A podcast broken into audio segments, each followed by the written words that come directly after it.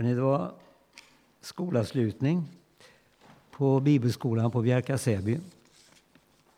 Och vi hade en, ja, en fest som eh, ungdomarna eh, brukade ha. Och då fanns det ett, ett band som uppträdde. Det här var en mycket musikalisk grupp. Och då stod det då, välkomna till eh, fest med sambandet. Och så presenterade de sig då som sambandet.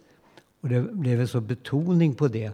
Och de, eh, eh, ja, vi sjöng ju lovsång och sånt där. Och så undrade, men det här var ju en ny sammansättning. Varför, varför kallar ni er för sambandet? Och då kom förklaringen. Jo, det är för att du hela terminen har tjatat om sambandet i Bibeln. Och så nu ville de driva mig, men det ingår alltid eh, i eh, det här.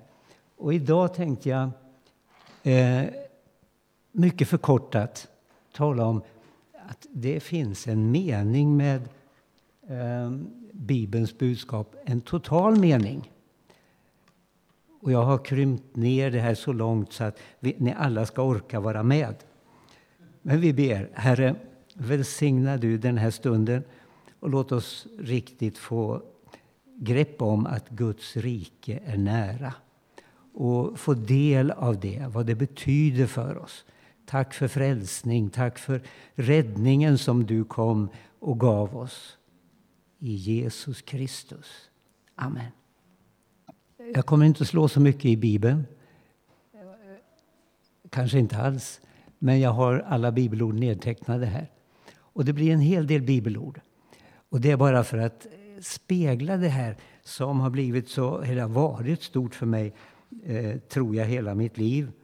Och, och hållit på och, och sett hur ser det ut från början och genom hela Bibeln. Gång på gång på gång på gång har jag kommit dit. Och nu kan det ju hända att jag upprepar en del saker som jag har sagt därför att det här har levt länge inom mig om Guds rike, att Guds rike är nära. Eh, Guds rike eh, kanske vi skulle kunna säga så här, det är där Guds vilja tillåts ske. Det är en bit av det. Guds rike är mitt ibland er, som Jesus sa i Lukas 17. Alltså sådana saker Eh, är ju viktiga att ha i minnet. Men det finns också ett stort väntande rike då alla världsherravälden, alla härskare och makter är krossade och borta ur tiden. Alltså det finns hela spannet av det här med Guds rike.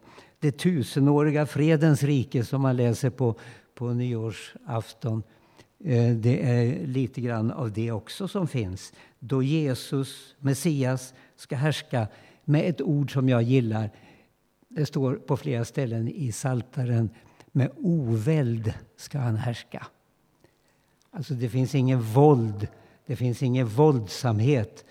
Utan det är något helt annat som kommer med Jesus Kristus. Och det märker vi när han vandrade här på jorden, att det var på det sättet. Det var inte våld i den meningen som vi ser eh, runt om oss idag. Så efter det, då är allt fullbordat.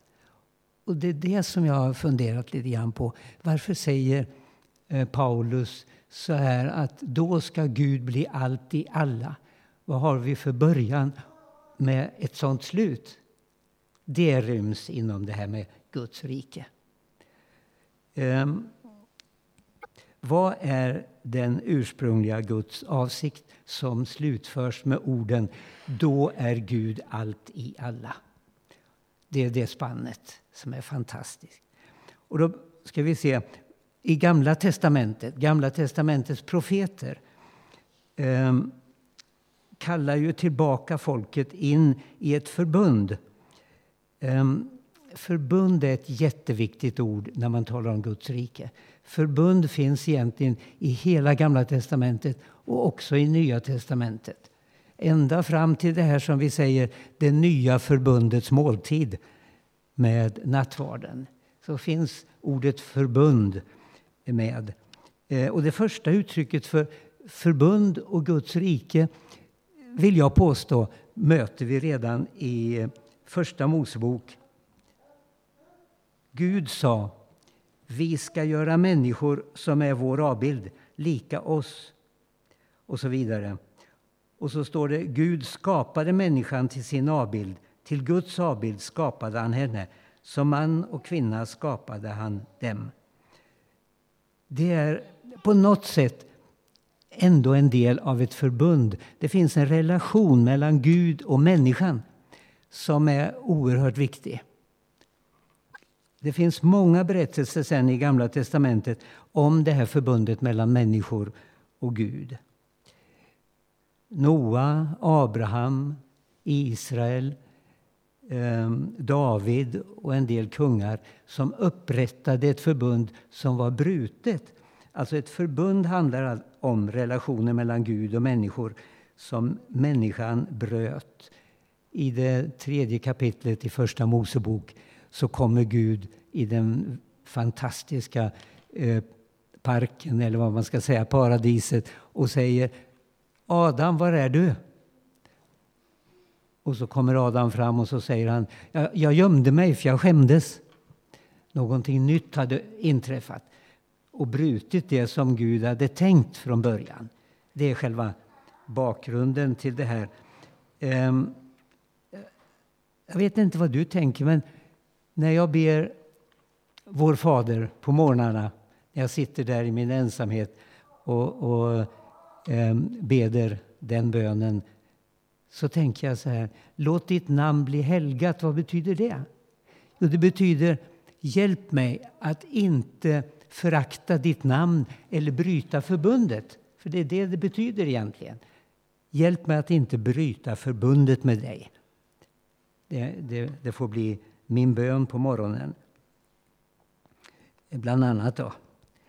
Ehm, och profeterna i Gamla testamentet de är helt inriktade på att kalla folket tillbaka till Guds förbund.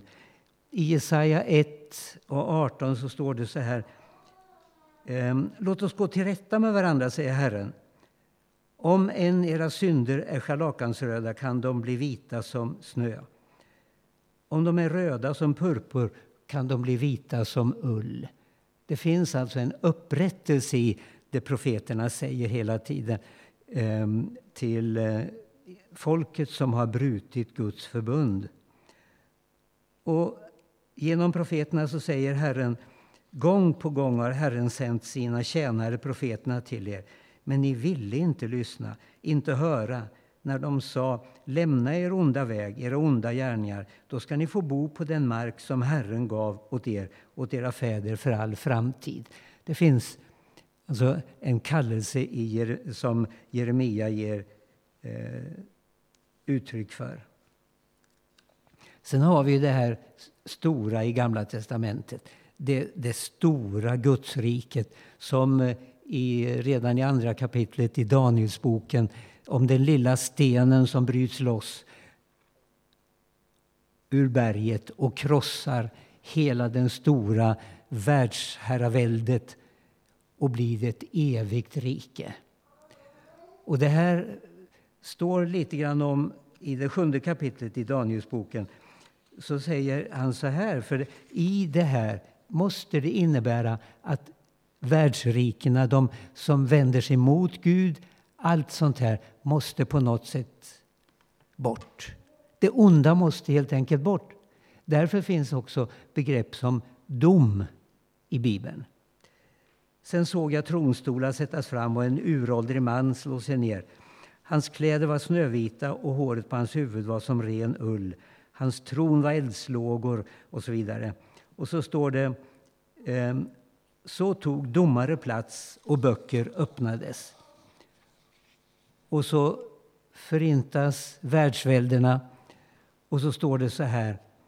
Jag såg vidare i synerna om natten hur en som liknade en människa kom med himlens skyar. Han nalkades den uråldrige och fördes fram inför honom. Åt honom gavs makt, ära och herravälde så att människor av alla folk, nationer och språk skulle tjäna honom. Hans välde är evigt, det ska aldrig upphöra och hans rike ska aldrig gå under. Där ser vi det fantastiska som eh, Gud har berett och som är en del i när vi talar om Guds rike. Guds rike är nära. Jesus gick ut och förkunnade det. Guds rike är nära.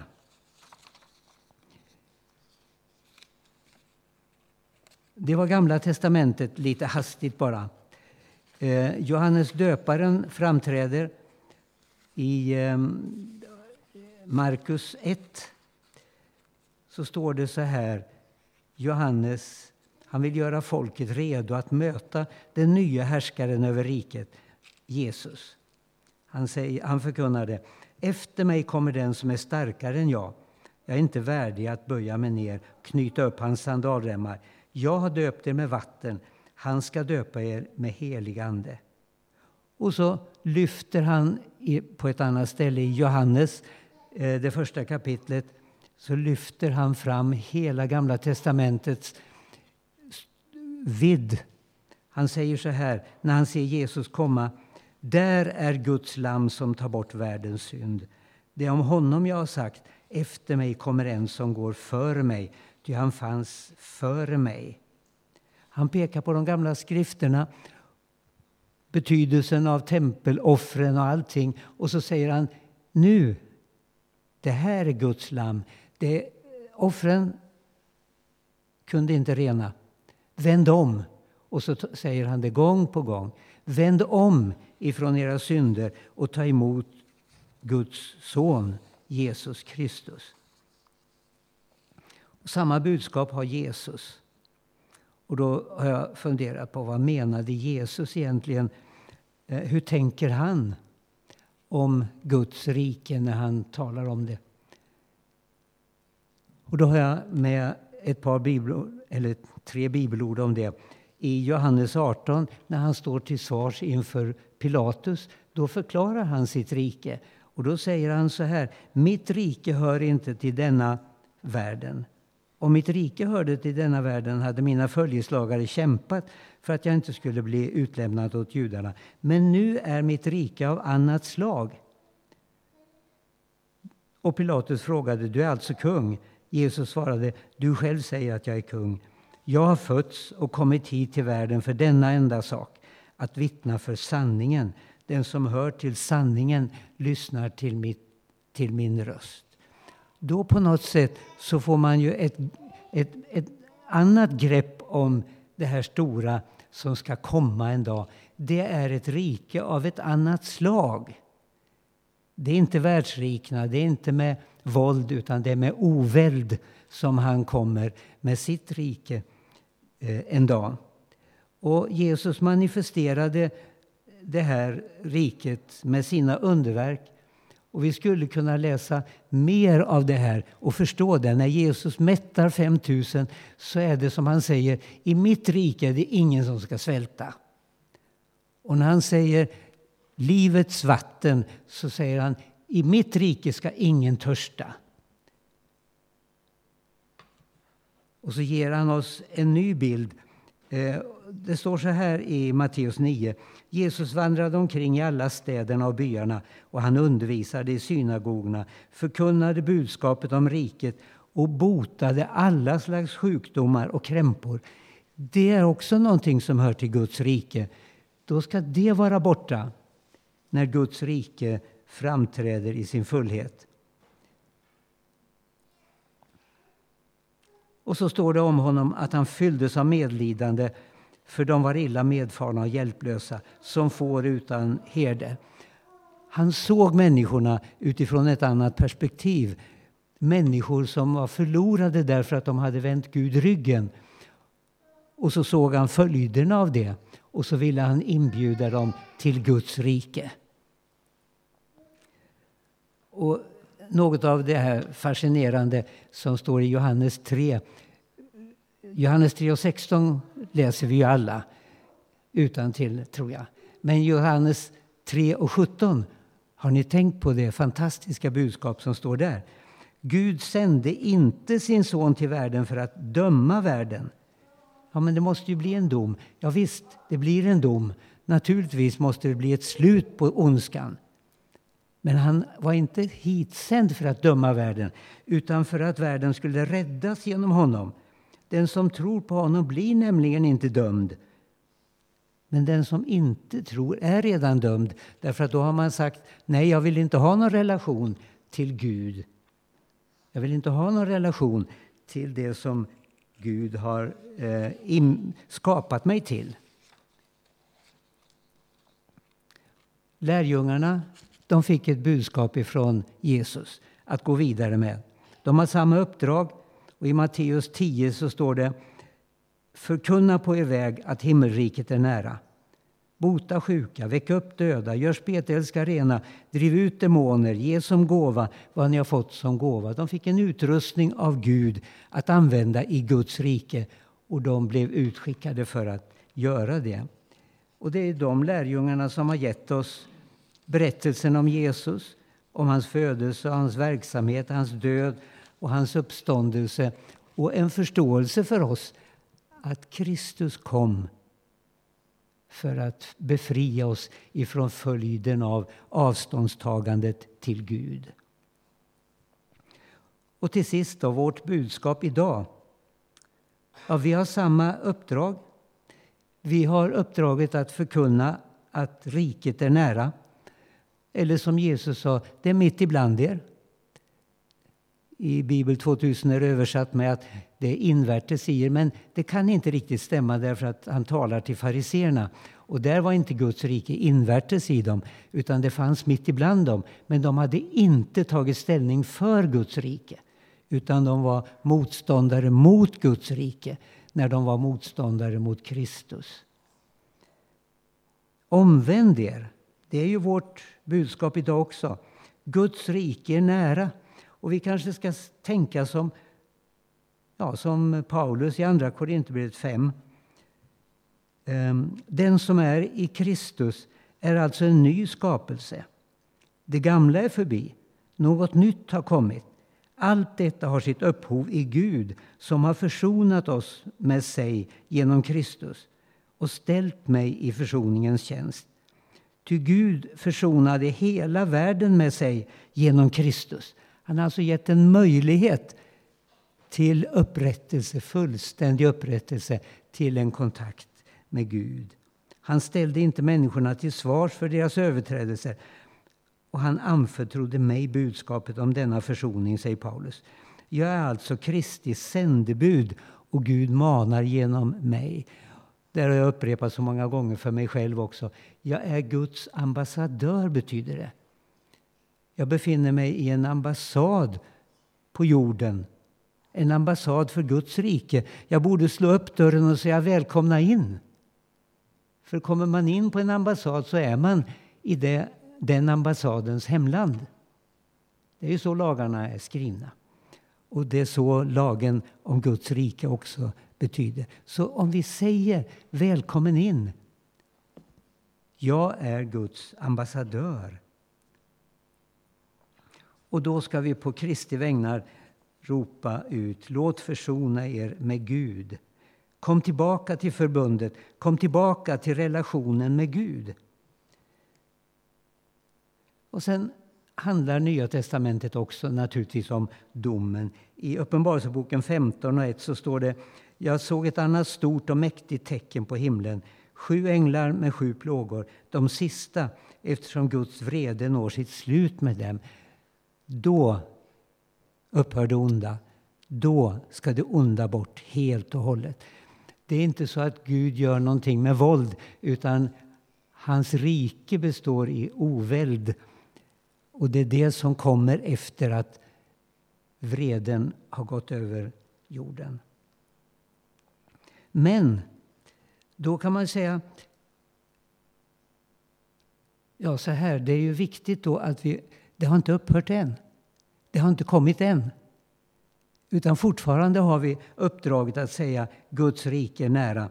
uppdraget ska fortsätta ända till den punkten som eh, Uppenbarelseboken har i det 22 kapitlet. Anden och bruden säger kom. Och den som hör det ska säga kom. Och den som törstar ska komma. Och den som vill ska få dricka av livets vatten och få liv igen.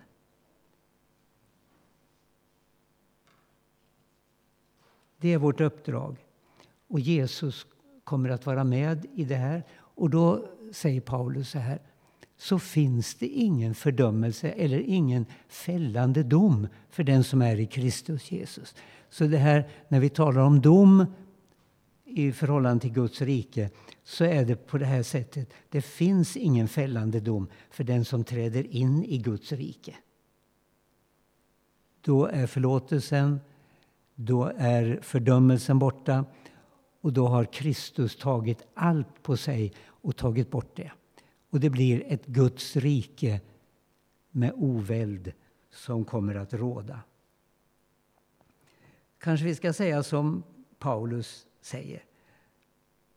Men jag anser inte att mitt liv har något värde för mig. Jag vill bara fullborda mitt lopp och det uppdrag som jag har fått av Herren Jesus.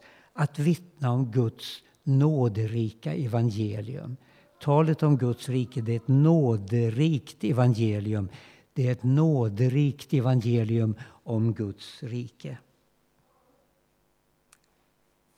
Tiden är inne, Guds rike är nära. Omvänd er och tro på budskapet, eh, sa Jesus.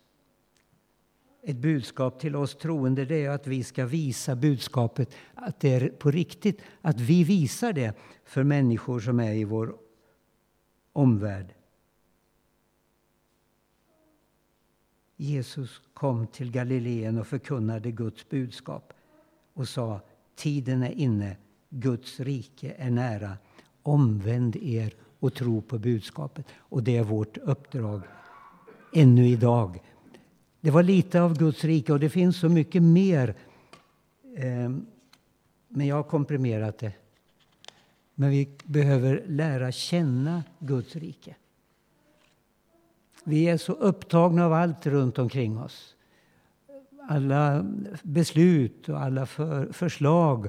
Och, och vi blir så tystlåtna och vågar inte hävda Guds rikets innehåll. Och det behöver vi göra. För Guds riket är mer än vad jag har sagt nu.